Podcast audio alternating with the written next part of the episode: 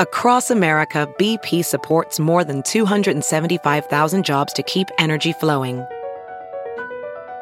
Jobs like updating turbines at one of our Indiana wind farms and producing more oil and gas with fewer operational emissions in the Gulf of Mexico. It's and, not or. See what doing both means for energy nationwide at bp.com slash investing in America. It's Kaley Cuoco for Priceline. Ready to go to your happy place for a happy price? Well, why didn't you say so? Just download the Priceline app right now and save up to 60% on hotels. So whether it's Cousin Kevin's Kazoo concert in Kansas City, go Kevin, or Becky's Bachelorette Bash in Bermuda, you never have to miss a trip ever again. So download the Priceline app today. Your savings are waiting. Go to your happy place for a happy price. Go to your happy price, Priceline. The following podcast is a Dear Media production. This episode of the Blonde Files podcast is brought to you by the House of Chanel. Harnessing the revitalizing powers of the red camellia flower, Chanel Research introduces a new generation of sustainably developed skincare, numero un de Chanel.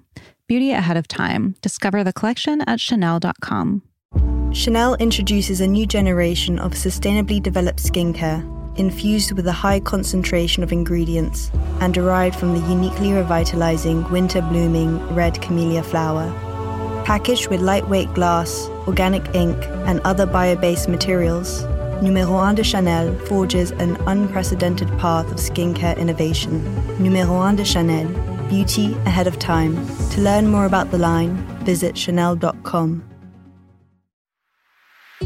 Hey, welcome to the Blonde Files podcast. I'm your host, Ariel Laurie, and I'm here to talk all things wellness. From how to achieve optimal health and well being to the best beauty tips and everything in between, no topic is off limits. I know there is so much information out there, so I'm here to help you navigate it all and live your best life. Thanks for listening. Let's get into it.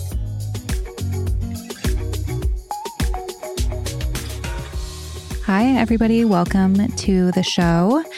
I have one of my favorite people on today. I'm talking about Dr. Miguel Mascaró. He's also the only guest that I've had on three times. So if you have not listened to the first two episodes that we did together, definitely go back, search for those, and check them out.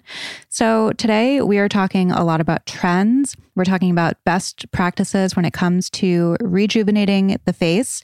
And we just get into so many different interesting topics here. So we're talking a lot about like popular trends of the past year what he's seeing people ask for the most, what trends are kind of fading out, and also what he hopes to see go away.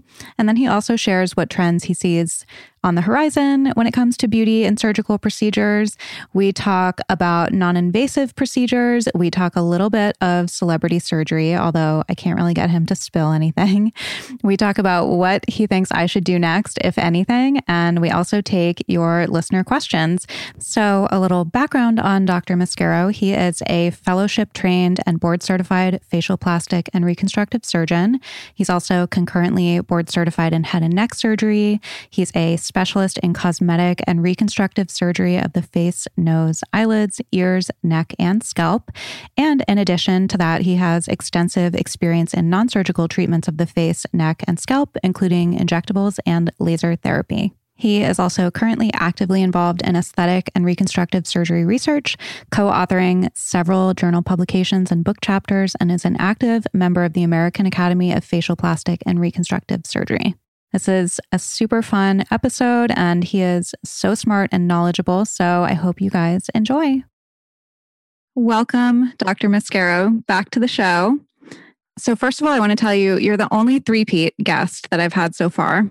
So, I should get a t shirt. I want merch. I want merch made with my name on it and my face on it that says three-peat. We should do some exclusive merch for that. So, if anybody listening has not listened to those first two episodes, definitely go back and check those out because we covered a lot of like beauty, aesthetic, surgical basics. And we'll go over some of that in this episode too. But I also want to talk to you about like trends, what you've been seeing a lot of, what you might hope is like going out of trend, what you see coming on the horizon, and all of that. So, to start, I know a lot of people who sent in questions on Instagram are very frustrated because they want to get in to see you and you're booked out until like 2035. Yeah. Which is great. it's, great a, it's, a, it's, a, it's a great problem, but it's also really frustrating too, you know, because you obviously want to try and help as many people as you can and you want to see as many people as you can. But at the same time, you, you also don't want to drop the quality of the work that you're doing because you want to put the time and the effort into everybody. And that's part of the reason why your backlog gets so big because you're putting all this effort and time into each individual case. And people can sense that. So it's a great problem. Um, and we're trying to improve on that. And I actually now have changed my surgical schedule to accommodate a couple more cases here and there. And that opened some spots up, but then the backlog kind of keeps going, which is great and it's super humbling and it's amazing. But yeah, I'm trying to figure things out. So if anybody has any ideas on how I can do this that do, does not involve me working on Saturdays and Sundays, um, please feel free to DM me and let me know what you can come up with. If we can crowdsource this, I would love it because the more ideas, the better. But You're yeah, opening I mean, the floodgates right now to a lot of DMs, probably from people who are trying to get in to see you. Yeah, it, it happens anyways. So might as well, if they can give me a good idea, like that's fine, I'll use it. Well, given that you're so busy and you obviously have a front row to like what everybody wants to do, what everybody is doing, what have you been seeing the most of since we last spoke? I think it's a it's a pretty good transition from what we spoke about last where we were talking about how there was this shift from the minimally invasive procedures to more surgery. And we're starting to see that a lot with younger patients. And I think that part of that is because younger patients are A, seeing a lot more of themselves with selfies and cameras and pictures and all the stuff that we've talked about in the last couple episodes. But also, more importantly, is they're seeing that they're spending a lot of money and not getting a lot of results. And one of my really cheesy phrases is, you know, the juice has to be worth the squeeze. And there's a lot off of squeezing and not a lot of juice coming out when you're doing a lot of these procedures, particularly threads, uh, plasma pens, things of that nature. And so, you know, people want things picked up, people want things volumized, people want skin improvements. And don't get me wrong, some of those things are great, and there's a time and a place for all of those but there's no replacement for some of the other things too. And you kind of need to know when to do what. And that's when it's really important to make sure that you have a good guide that can kind of point you in the right direction that will honestly tell you this is a good thing for A, or this is a good thing for B, or where you find yourself, you need to do C. So we are starting to see a little bit more younger and younger patients coming in and saying, Hey, Miguel, listen, I was doing this forever and I'm tired of spending the money. It hurts. I don't see the results. Um, what can I do to get there? That does not mean, don't get me wrong, that the answer is always surgery, because there are some times when you get that 22, 23 year old that wants these certain results. And the correct answer is, you're not there yet. And it's not something that people want to hear, but at the same time, it's something that they need to hear because they need to understand that for surgery, and particularly for certain types of surgery, what we're doing is we're playing with the soft tissue.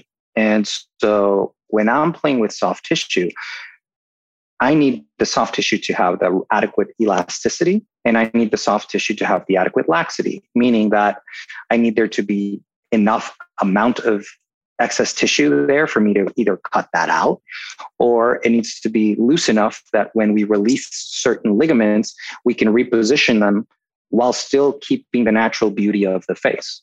Because when things are tight and you're just starting to see some of that looseness, I can release ligaments. But guess what? Then those ligaments are going to reattach and i'm going to be having to pull so tight that it's going to deform your face. It's going to kind of give you a weird look. It's going to change the overall appearance that you have. And while you may think that that is what you want it's never good to do surgical changes to chase fads right? Chasing a fad is not a good thing. You kind of have to take an overall holistic approach to your face and go for it so we're seeing a lot of uh, younger patients coming in for that, and even older patients too, because they, they get caught up in the uh, in in that trend of minimally invasive, minimally invasive, minimally invasive, and okay, this is not working. I need to do something else. So are you saying that you're having like 22 year olds that come in and they want facelifts? 100%. So if I, I know that I just talked about like flood my DMs with crowdsource ideas, I will welcome those all day, every day, because most of the time I'm getting, you know, a lot of messages from patients who are in their mid 20s and early 20s who have had facelifts or who are looking into facelifts. And nobody who has ever been in their 20s and had a facelift has ever thought that it was a good idea, ever. And I know that I mentioned this in the past, and particularly in the, in the last podcast, but you need to fit the criteria to be a good patient. And don't get me wrong, you don't treat the age you know you don't treat the number you treat the patient. And there are very extreme cases where someone who's in their late 20s early 30s may be a good candidate for some of these procedures particularly patients who have undergone bariatric surgery or have lost a ton of weight and they have excess amount of skin they have lost they have a ton of laxity um, that needs to be addressed. And, and those are you know very extreme cases and very individual cases. But you know you kind of have to pay attention to each individual person one at a time and as such, I think that the, the more important thing is you need to be able to guide the patients. And a very common discussion that I have with some of my um, my other surgical friends is how much of what we've seen over the last two years has become a lot of guidance towards patients because patients have grown frustrated with some of the results that they're getting with some of the beauty fads and trends that they find on uh, on some of the social media platforms where they'll see certain results and they're expecting that to happen when they go and have that done and you have to compare apples to apples. You know, you are not that person that was seen there. You also do not know whether or not those pictures were doctored. And we've talked about this in the past where there's a lot of stuff that gets doctored up there. And there's a lot of times where people don't show close up pictures, they don't show how the sausage is made, so to speak. And you end up having to guide a lot of patients and, and explain to them why certain things are doable, why certain things are not doable, what to expect, what not to expect.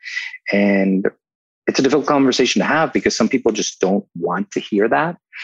But the the amount of patients that are coming in for surgery has certainly increased but also the amount of patients that are getting turned away from surgery because they are not ready or there's better options for them or you know they need to find other options for what it is they're seeking has also increased.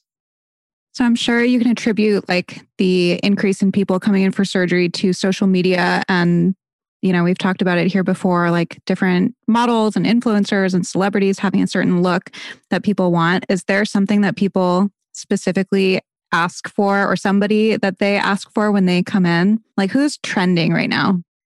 It depends. And it's very cyclical, right? So, and you know, I mean, I, I tell you all the time when ever something happens, I'll, I'll start all of a sudden getting a bunch of consults from LA or from New York, and they all want like the exact same thing. I'll always ask you, I'm like, what is going on in LA that all of a sudden I'm getting all these consults for XYZ procedure and it's all, you know, 25 to 30 year olds and this is what they want. And so it varies, you know, I mean, I think you you have the classic, the heavy hitters. You'll always get your Kendalls and you'll get your Kylies, uh, especially for lips and, and those things. But, you know, still, yeah, Kendall's huge. People love Kendall. I believe Kendall. What's interesting with Kylie? Kendall well, the thing with Kylie is people now are referring to, I don't want the old Kylie lips, I want the new Kylie lips. Hmm. You know, or with Kendall, it used to be, I want the Kendall brows. Now people are saying, I want Kendall's nose. Hmm. You know, so so the focus is a little different, but it stays the same. Hailey's always a big one, um, your favorite, hmm. and then uh, Hailey is looking lifted AF. Yeah, she's looking pretty tight. Can I she's get you on the record? No, absolutely not. Zero. I will never go on the record about anybody. Just like but, just an opinion. I don't know if okay. you answer this either. but what in your opinion? I mean, do you think that those women who are obviously young, they're like in their early to mid 20s, are they doing some of those more aggressive surgical interventions? Okay. I know I know how to answer this question for you. So there are certain procedures that are good for older women, such as facelifts and lower facelifts, neck lift, etc. And actually, low older women is not good, good term, but rather patients who have the right laxity and elasticity. Feel attacked.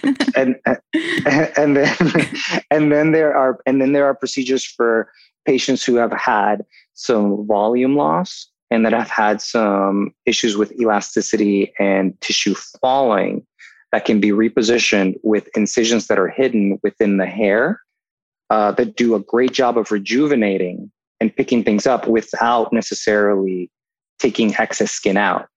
And so there are some procedures that are great for patients who are in their, I don't want to say great, because that sounds as though anybody who's in their mid to late 20s should be doing this.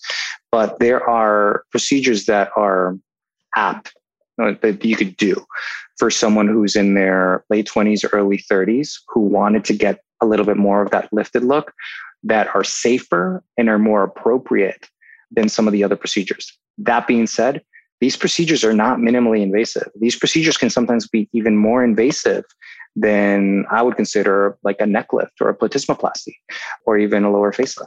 Um, so the You're recovery talking about like an can be quite endoscopic long. lift. Yeah. It's so like an endo lift. Yeah, 100%. 100%. You explain And so that. when I do the end, sure. So an endoscopic lift is a lift that goes from the hair and is meant to address and pick up the underlying tissues of the face. And so I know this is an audio format, an audio media, but if you were going to take at your the peak of your eyebrow and feel where that peak of the eyebrow is and feel where the bone is and you literally just follow that bone all the way down to the bottom part underneath your eye then carry that up towards where you start feeling that rise of your nose. Now carry that all the way down where you start feeling the teeth starting to come down underneath, uh, right at the top of the jaw, the, the maxilla. Then you carry that all the way across to the ear. All that gets lifted. And you're not just lifting the soft tissue, you're actually lifting that lining of the bone and all those soft tissues at the same time as you're also separating the, the cheek muscles that are attaching along those bones. So you're really doing a lot of heavy lifting in those areas to pick all that tissue up because you need to separate those ligaments. If you don't separate those ligaments, you don't free that tissue, you're just tightening up a bunch of skin that's going to relapse and fall back down. So you need to reposition all those tissues and ligaments. And when you do that, you need to do it in the right vector. And what that means is it has to be in the correct direction. Um, you also cannot be overly aggressive because if you're overly aggressive, you can change the position of the eye. Um, and that's where you can get some of that fox eye look that, that some people really like, which looks good in makeup, looks horrible in, in person without any makeup on.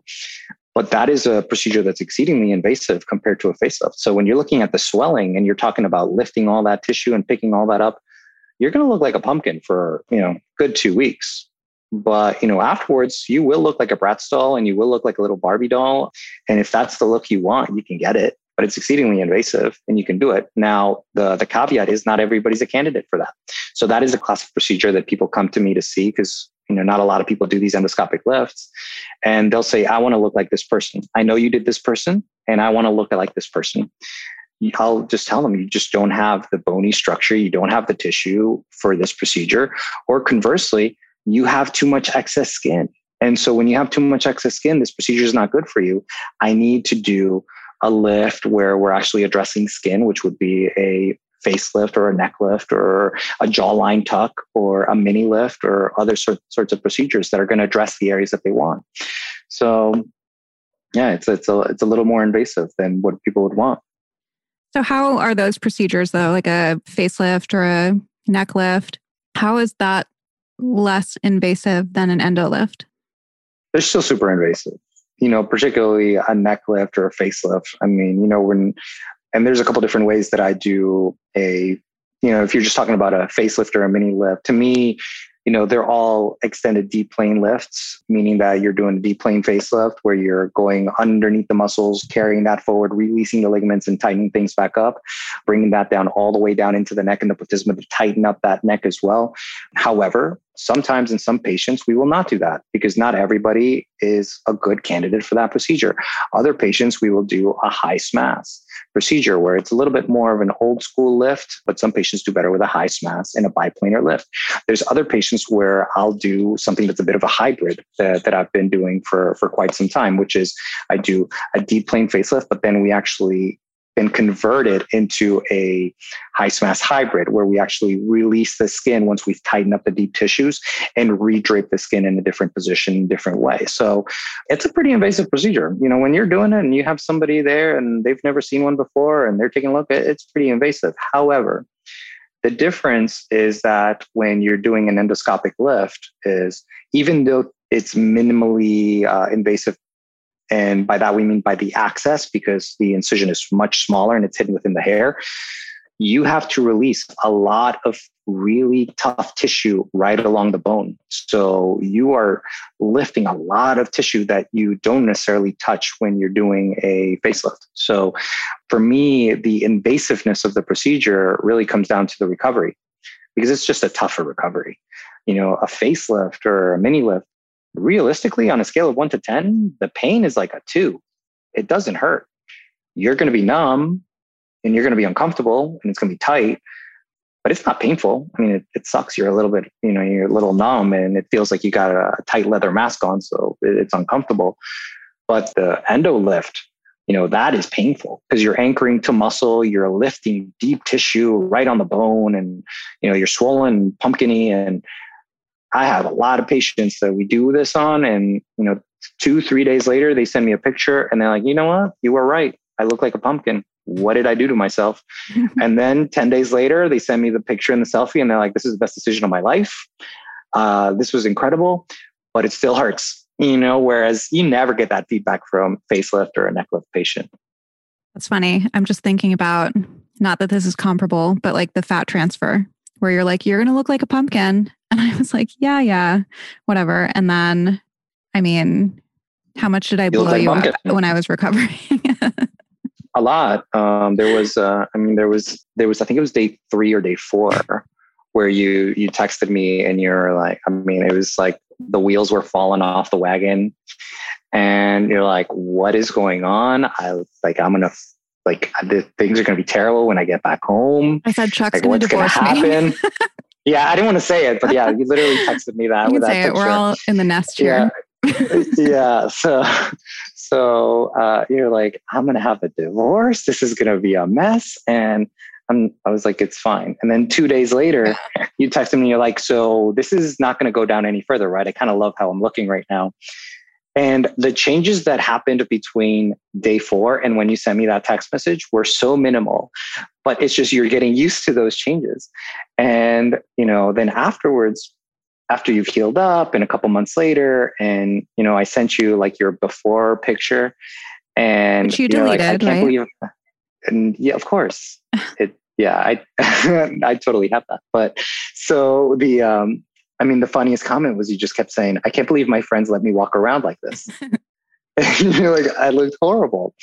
And it's um it's a totally different look you know and it, you get used to it and it changes how how you feel about things and the recovery is very different. It's very very different for fat transfer compared to anything else and an endo lift is very similar to that where you do have that emotional roller coaster and that's something that a lot of people don't talk about facial procedures compared to body procedures is the emotional roller coaster they have. And I don't want to downplay the the emotional roller coaster that people go through. This is uh, something that um, I have a, a, body plastic surgeon uh, friend of mine in New York, and we joke about all the time. Where you know we talk about how we're just uh, fancy hairstylists and also fancy therapists because you know part of what we do is the aftercare more than anything else is is talking to patients through the difficult times they're going to have and in body plastics, it's a little different than in facial because in body, you can cover things up a little bit easier than in the face. And so the the difficulty with the recovery in a lot of these patients is mental more than anything. You know, for the first three to four days to think, oh my God, what have I done? I don't recognize my face is completely normal.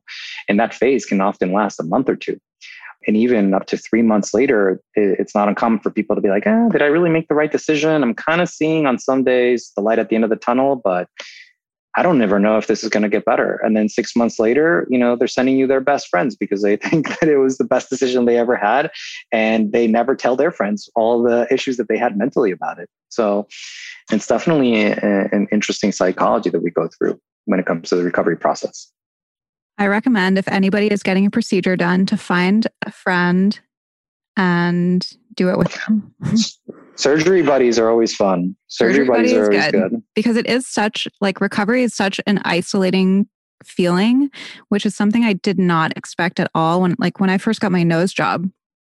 That was such a mind fuck because I expected that it would be kind of uncomfortable, but everyone said it would not be painful. I didn't really realize that like I was not going to be able to breathe. And it's just, you just feel kind of like lonely and like, what the fuck did I do? Like you said. And time goes by really slow. Listen, when you're alone, so slow, and you're and you're sitting in a room, and you know, I tell you, you know, I tell my patients, listen, you literally, if you just sit at home and get a bunch of books, put some Netflix, put some HBO Max, and hang out and let the time go by, you're going to heal incredible, like nothing happened. But I might as well have told them, hey, you're just going to sit there and stare at a wall and watch the paint dry it's going to be miserable. And yeah. so when you're by yourself, it's difficult. And it's nice to have a support system. And so it's really, really nice when I have patients that come with their friends to come in and do surgery with them because they're not necessarily going to be going through the same emotions. Sometimes they are, which is nice, and sometimes they're not. And so it's nice to have that person there to be like, hey, listen, I know you're feeling super depressed, but like, I don't feel so great about myself. And you can feed back off each other and you can say, well, I look like a pumpkin. You look like a pumpkin. And even though I think you look like a pumpkin, I can see how you're getting better every single day. Even though you don't see it, I'm seeing it. And then you get that same feedback back from them. Um, so surgery buddies, always a good time. And uh, I think every one of my patients that that comes with a surgery buddy always ends up having a good experience. Uh, just because it becomes a story. You know, it's funny when you're in your teens and when you're in your 20s, you know, stories often involve going out clubbing, doing all kinds of crazy stuff, and then waking up with uh, some sort of recollection of what happened the night before and then laughing about it. And then as we get older and get more mature, similar things happen. But instead of waking up and wondering what happened, it's more because you're waking up from anesthesia and having some sort of surgery. And, uh, you know, kind of just recollecting about the cheesy jokes and, and uh, all sorts of mayhem that happens afterwards. But so what are you seeing less of, if anything? Like something that was trendy that people are asking for less? It's hard because uh, I'm kind of biased because obviously my practice is surgical. We do a good amount of non surgical stuff too. But I'm seeing less and less people asking me about, you know, tightening, like non surgical skin tightening. So things like Ulthera have gone down, like ultrasound, uh, ultrasound therapy, some of the radio frequency therapies has gone down significantly, and they've been replaced by other radio frequency therapies. So, um, and that's not to say that Ulthera doesn't have its place, or Thermage doesn't have its place, or you know Thermi doesn't have its place, or you know all these because they're good. FaceTite is you know all these they're good in the right patient. Uh, again, apples to apples. You know, it has to be for the right person at the right place at the right time. But they've been replaced by others. So now microneedling with radio frequency. Everybody asks me about Morpheus. Everybody asks me about Pixel. Everybody asks me about Profound. And in the right person and for the right patient, those are great. You know, two or three years ago, those were pretty novel. They were, you know, gaining traction. They've been around for a year or two, not long enough for people to have experience with them. Certainly long enough to have some patients that had great results and some patients that haven't had as well or as good a results, but not enough to have a large enough sample size where you're able to really cherry pick and say, you would be great for that one, or you would be great for that other one, or you are definitely not a candidate for any of these. And so now we, we're a little bit more selective. And you probably can see that too, because there, there's a lot of doctors out there who, and this is not just facial guys, but there's body docs, there's dermatologists uh, that are that do a lot of these procedures, where you see that you know procedures that they were kind of advertising or going over two, three years ago, four years ago, and you know promoting hard, hard, hard, they hardly talk about them anymore. Yeah. And so this is one of those things where we're seeing where as the sample size gets bigger, we're starting to see that. And that's what's so important about, you know, don't jump on a fad. And um, this is actually something that Melinda, uh, the beauty broker, spoke about when she did your the podcast with you. Was it's really important before you jump on on any one of these procedures, you got to give it time. You know, you really have to give it time to see what the results are. And you know, shout out to her because God knows that she sees a little bit of everything, and she really told it how it is. Where there are some patients that are good for that. There are other patients that are not good for that. And particularly with newer technologies, we really have to stick around and wait before we figure out who is good for what. And we see a lot of that nowadays where, you know, the patients that are coming in and asking me about, hey, I want to do FaceTite. Hey, I want to do Thermage. Hey, I want to do Ultherapy. Um, and now we're saying, listen, you are not a good candidate for that. or you're not a good candidate for this. And not only are we saying that, but we're also giving them explanations. And because of X, Y, Z, you should do this. And that's only something that comes with time. But yeah, we're seeing a lot less of that. What do you hope people will stop asking for? If we didn't already cover that, like, is there a trend that you want to see go away? I think I asked you this last time and I can't remember. Oh man, cat eyes, fox eyes. oh, you know what? Guys are now asking for wolf eyes. So it's the male version of the cat eye. No, that has to stop. That has to immediately no. But why don't immediately no? I've seen what I needed to see. Yeah, Im- immediately no. Yeah. Why mm-hmm. don't they just call them cat eyes? Why do they have to be wolf? Is it like more masculine? I think it's because it's more masculine. Mm-hmm. You know, I, it's a trendy name, but it's it just looks so bad. And the thing that people need to understand. So I think I, am sure that either I touched about this with you, or it's hard to remember when it's us just you know just BSing, talking about stuff, and what we actually talked about on, on a podcast. But um, the thing that people need to understand is how the brain recognizes a face. And so when you're looking at this from truly a developmental standpoint, the way that your brain recognizes a face is the first thing it looks at is the eyes, then it looks at the mouth, followed by the periphery, and it finishes with the nose. And so that's also a good template to give you as far as like what things you kind of want to do first when you are looking at aging face procedures, or it also gives you an idea as to why it is that you notice when someone's tired because they have bags under their eyes or you know whatever it may be.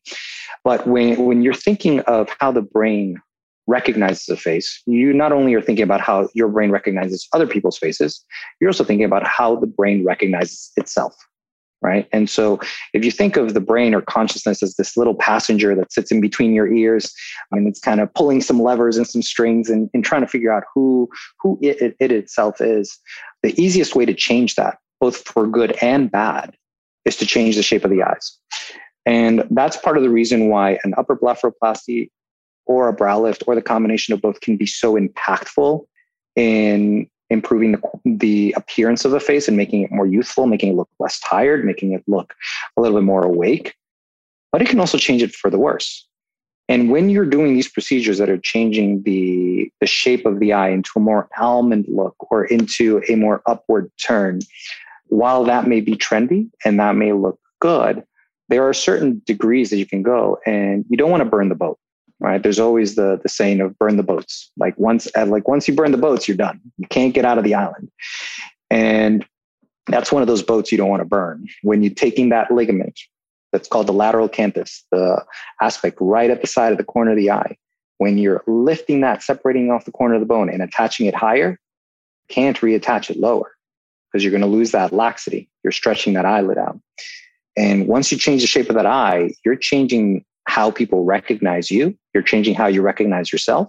And while that may look cute on a filter and it may look cute with a little bit of makeup on, when you see yourself in person, it's hard to recognize that person. And I've had a couple of patients of mine that have had those procedures done just because I didn't want to do them for them because I told them it was stupid. And they went overseas or they've gone to other doctors and come back. And, and when they come in and they want me to fix certain things about their, their stuff, you know, they'll casually mention, they're like, hey, is there any way I could maybe turn this from a 10 to like a six? Like, I think it's a little bit too much. You can't, it's, it's, it's done. You know, you, you've burned that boat. And so it's hard to go back. That's one thing that, uh, that I wish people kind of stopped asking for. Okay, and then to round out the trend questions, is there something that you foresee in the near future or that you're starting to see more? I know you mentioned earlier, like, you know, maybe lifting things at a younger age, people wanting more like the endo facelift, that kind of thing. But is there anything aside from that that you think is going to be a trend? Uh, the huge importance in the recovery part of surgery. So I think oftentimes patients think of surgery, and this goes for both body and face. Patients think of surgery as you go in, you get your haircut, you walk out, you look incredible. And a big part of surgery and of the experience is it's a relay race. You know, so I run 80% of the relay race, but then the last 20%, you got to get us there. And realistically, you need some help to get you there in that relay race. And that 20%, whether that be postoperative lymphatic drainage massages, LED light therapy, the adequate counseling with massages, rollers, whatever, I'm seeing a huge increase in demand for that from our patients as more education has come out about it, but also more and more doctors talking about that, along with understanding that sometimes surgery is not going to get you there and you need a little bit of help with those minimally invasive procedures and those minimally invasive treatments. So you know understanding that the amalgamation of small little things added on to you know whatever surgical advancement you do is going to get you much further than trying to do one huge big surgery with a crazy recovery time that you may or may not end up needing to do some tweaks uh, down the line so that's something that i'm seeing a lot of and a lot of uh, requests for. And that's something that we're actively doing. So, if, for example, in, in my practice, you know we're expanding we're getting three more operating rooms we're bringing in a body person to to do some work. Eventually we'll have two body people um, within our practice as well. We're incorporating hyperbaric oxygen treatments we're incorporating led light therapy treatments. We have you know massage therapists that we recommend patients see that specialize in lymphatic drainage of the face and little things that kind of just come together that before it was rare. You know, you just kind of told someone, don't worry, you'll be fine. It's the swelling, it's going to go away. This is going to help out. But we're, we're slowly incorporating more and more of these things that people are asking for because now there's a little bit more understanding and knowledge of it. And there's more literature and more research that has been done into it.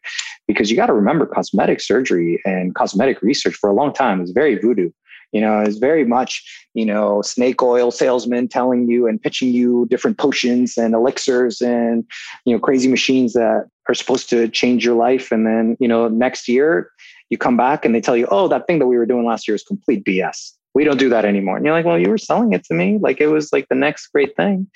And now as more research is coming out into some of the benefits uh, and more of a holistic approach to the recovery process both from nutrition to both preoperative postoperative nutrition care afterwards i love seeing that. And we're seeing a faster recovery from our patients and we're getting better results even faster as well. Like you say um or actually i can't remember what you say but something about like not crashing the ferrari right? Yeah listen i mean we give you the keys to the ferrari you know when it's all said and done but you know once you leave the dealership, you can't crash it. you got to make sure you don't crash it. And mm-hmm. there's a lot of people that love crashing really fast cars. They love crashing the fast car. So you got to take care of it. You know, you have to take care of it. And once you learn how to drive it, then you can kind of take it for a spin. But you've got to learn how to drive and you got to take it easy at first and do the right thing. And as long as you do the right thing, you'll be fine. All right. So let's do some listener questions. I got questions for you from my followers. So I, you know, what's funny? So one of the biggest questions and most common questions that I got was, "How did you hear about me?" Somebody who I'm very close to, who's very, what's the word I would use here?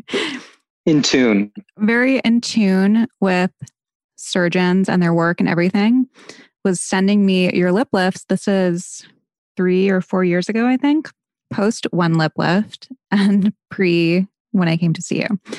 She was sending me your work and she was wanting to go see you. And I loved your aesthetic and I started following you. And then I came to see you not long after that. Yeah. I mean, I think that's that's true for how most people find me. I think word of mouth. Yeah, it's huge word of mouth. Uh, it's because obviously, I mean, I practice in a small, tiny town north of Boca Raton. Like, you know, it's not it's not a fancy place you know, Delray Beach is is very small. You know, when people come in, they they think, uh, "Oh, you're in Miami," and I'm like, "No, I'm not. I'm 45 minutes north of my. I live in Miami, but you know, my office is 45 minutes north. Of, it's really 45 minutes north at 5:30 in the morning when I drive up. But uh, it's it's all word of mouth, and so I mean, I have patients from the Middle East. I have patients from Australia. I have patients from Asia. I have patients from South America that you know it gets spread through through word of mouth and so you know i think it's very very true for most because i don't have the usual new york city chicago la dallas like big market following that most people have but clearly you kind of do because now, yeah, kind of, yeah. It's, it's uh, now it's all word of mouth, and so people are like, yeah, just go to Florida. There's this tiny little place in just north of Boca Raton. Everybody knows Boca. Everybody's got a grandparent who's retired in Boca at some point. So yeah, people end up here. Somebody asked if we could discuss the plastic surgery on the women of Real Housewives of Miami. yeah, I can't comment on any of that. um, well, they're you know they're redoing, they're refilming it, they're redoing it. Um, I think they're starting filming next month, I believe, because I know some people that are going to be on it. But definitely can't say. Yeah. So I can't comment on that stuff. But yeah, it's a different aesthetic. You know, I think that some of the women that you see on there have had a lot of work done, obviously, and it's a totally different aesthetic. And you know, some of those people like that aesthetic and they go for that look. And so, you know, you can't hate on that. If they're happy, then who am I to say anything about it? Very diplomatic answer. and you say a celebrity who, in your opinion, has had the best work, allegedly? There's a lot, actually. I know one. Had alleged, allegedly. Who would you say? Allegedly. For you, Eiza Gonzalez. Allegedly has had great work. Hmm. I would agree with that. I would agree with that. Yeah. Yeah. She's allegedly had great work. Actually, I mean, it's pretty allegedly obvious. had literally everything done. Yeah. Well, you know, those people who have allegedly had everything done, it can go it can go either way.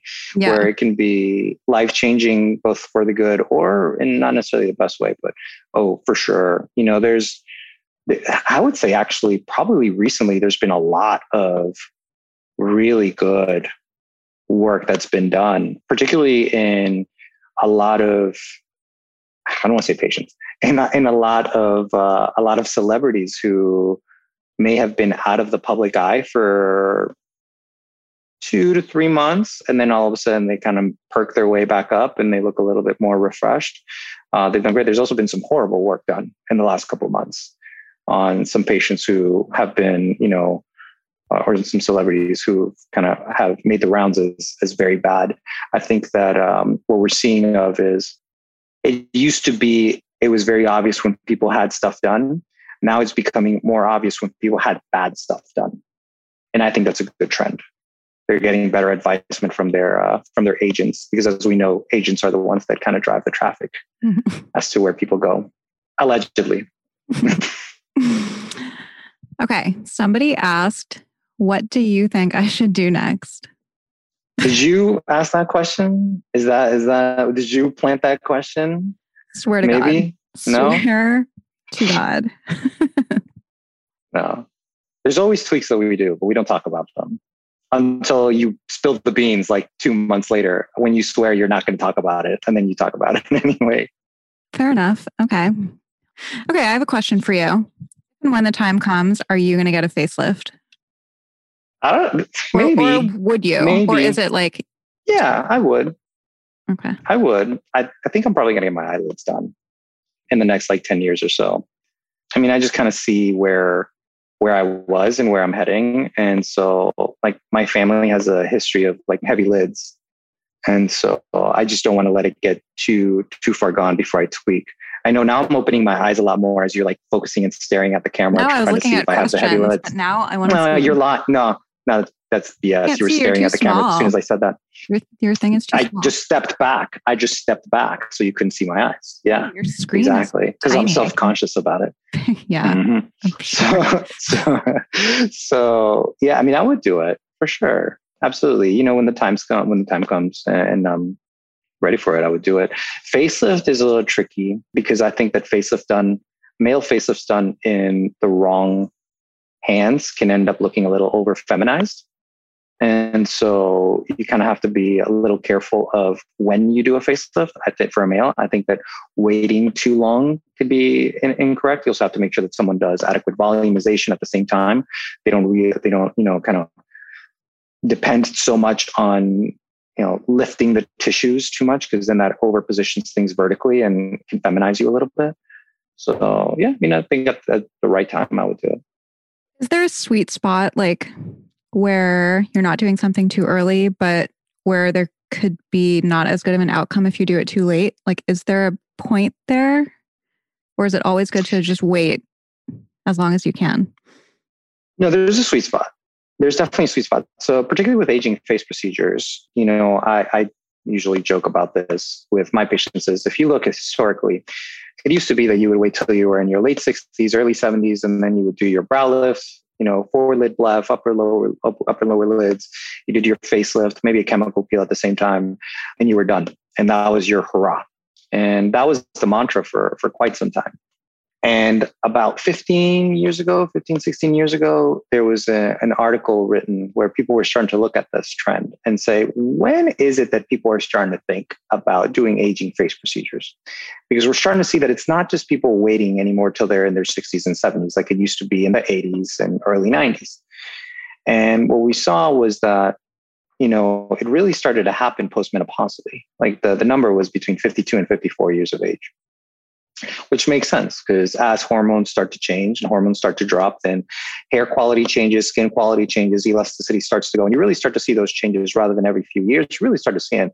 Uh, I mean, I, I, hate to sound so crass, but you do see it overnight. And so patients, when they come in, they're like, "I literally did not look like this last year." It's what starts happening as the hormones change. What and so changing so that I can replace my hormones. like so, so, so I can so I can start right away on hormone replacement therapy. Uh-huh. So, well, as estrogen, progesterone go down and testosterone levels proportionally go up, you start seeing some of those changes. So, the um, interesting thing is that we've actually seen a change from that, where we're starting to see kind of the sweet spot in like mid 40s or so for people really, even people that didn't think about it before, starting to think about it. So it used to be exceedingly rare to have that person who was in their early 40s come in and say, Hey, I'm thinking about a mini lift. It's very, very odd.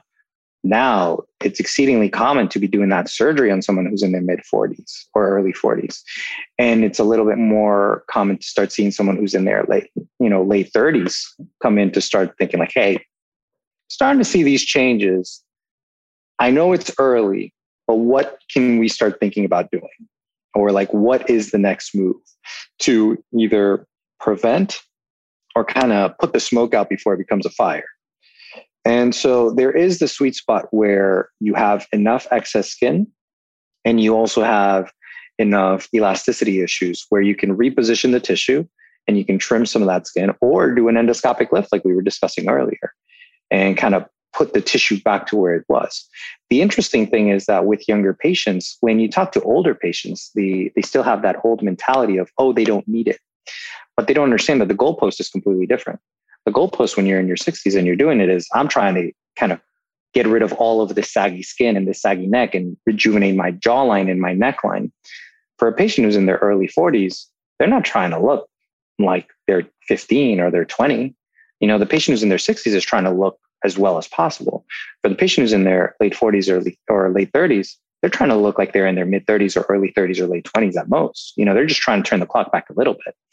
And so the thing to remember is a conveyor belt of time, and we talked about the conveyor belt of time before, it, it, keeps moving.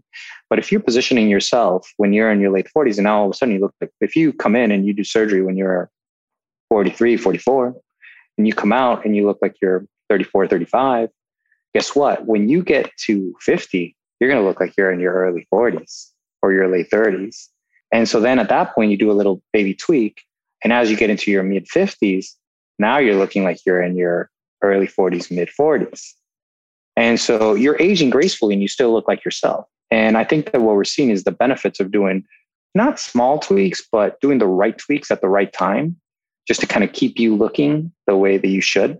So yeah, I think that's uh that's the trend to close, what is the worst thing that somebody can do for themselves when it comes to preventing accelerated aging?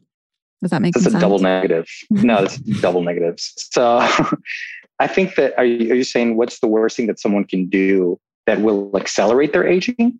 Yeah. Yeah. Okay. So not wear sunscreen. Okay.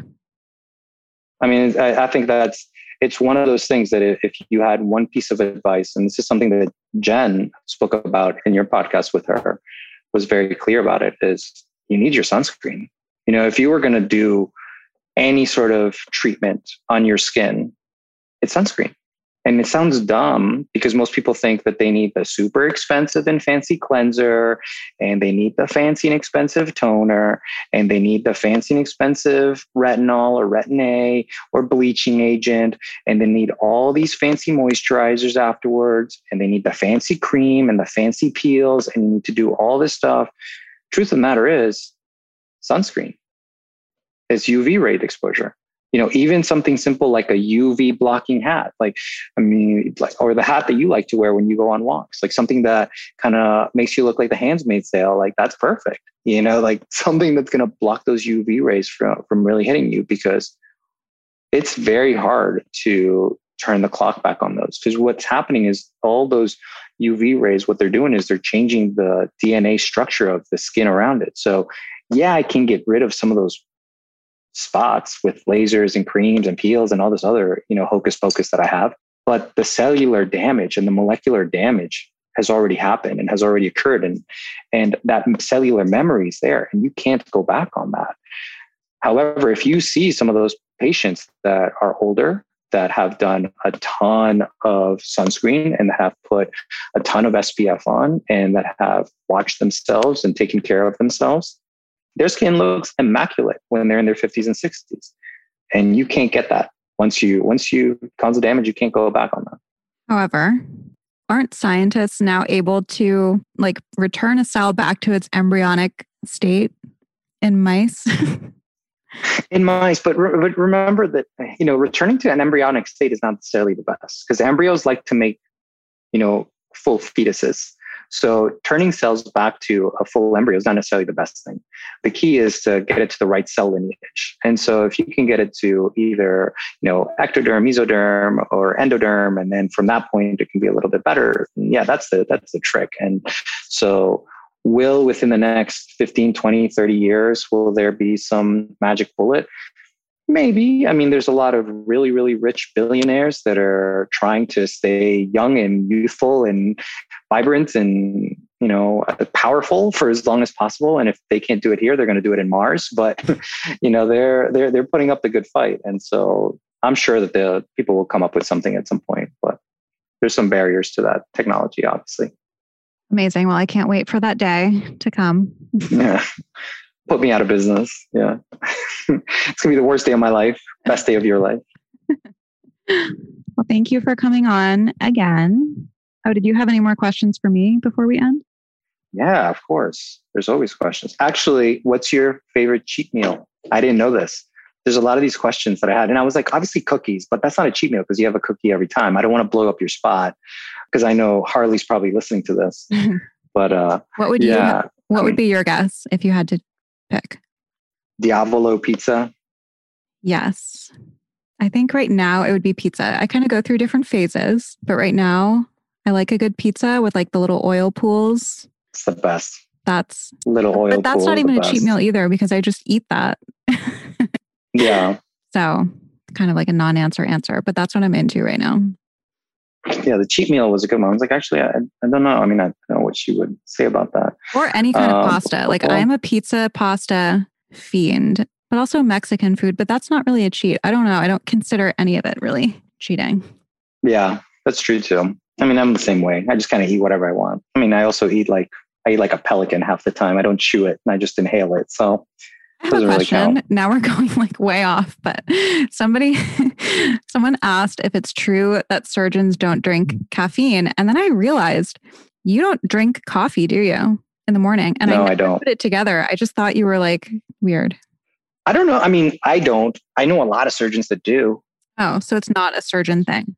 No, it's not a surgeon thing. But yeah, I know a lot of people that do. I know people that like live off their coffee and they're surgeons. But it depends. I mean, I don't drink coffee or caffeine because I just need so much sugar in it to make it palatable for me. Because I grew up drinking café con leche when when I lived in Ecuador, and so café con leche, or uh, you know, it's kind of like uh, if you go to New Orleans and you have like cafe au lait, like it's very similar, where it's just like sugar and super sweet in order to like overcompensate for the actual like bitterness of the coffee. So like I grew up with that palate. So when have coffee, I need it to be super sweet. And then when I was in college, I was having like these like white chocolate mochas and all this stuff. And I'm like, why am I gaining so much weight? Like, this is ridiculous. And then I realized that I was having like 3,000 calories just like having these coffees at the library. So I'm like, oh, this shit's not good for me. I should probably not be doing this. And then I just kind of got used to not drinking. Like, I just don't need it. And um, I mean, it's gotten to the point where, you know, I just drink a lot of water. I drink a ton of water during a day. I probably drink close to a gallon of water a day, if not more.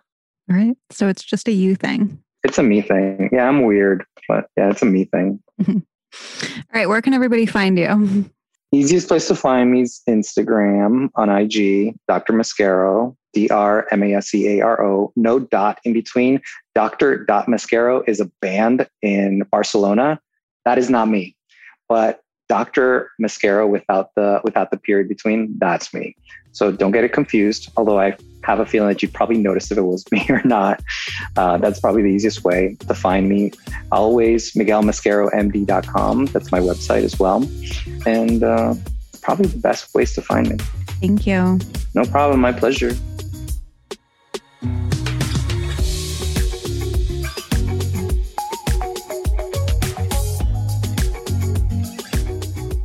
Hope you enjoyed that episode.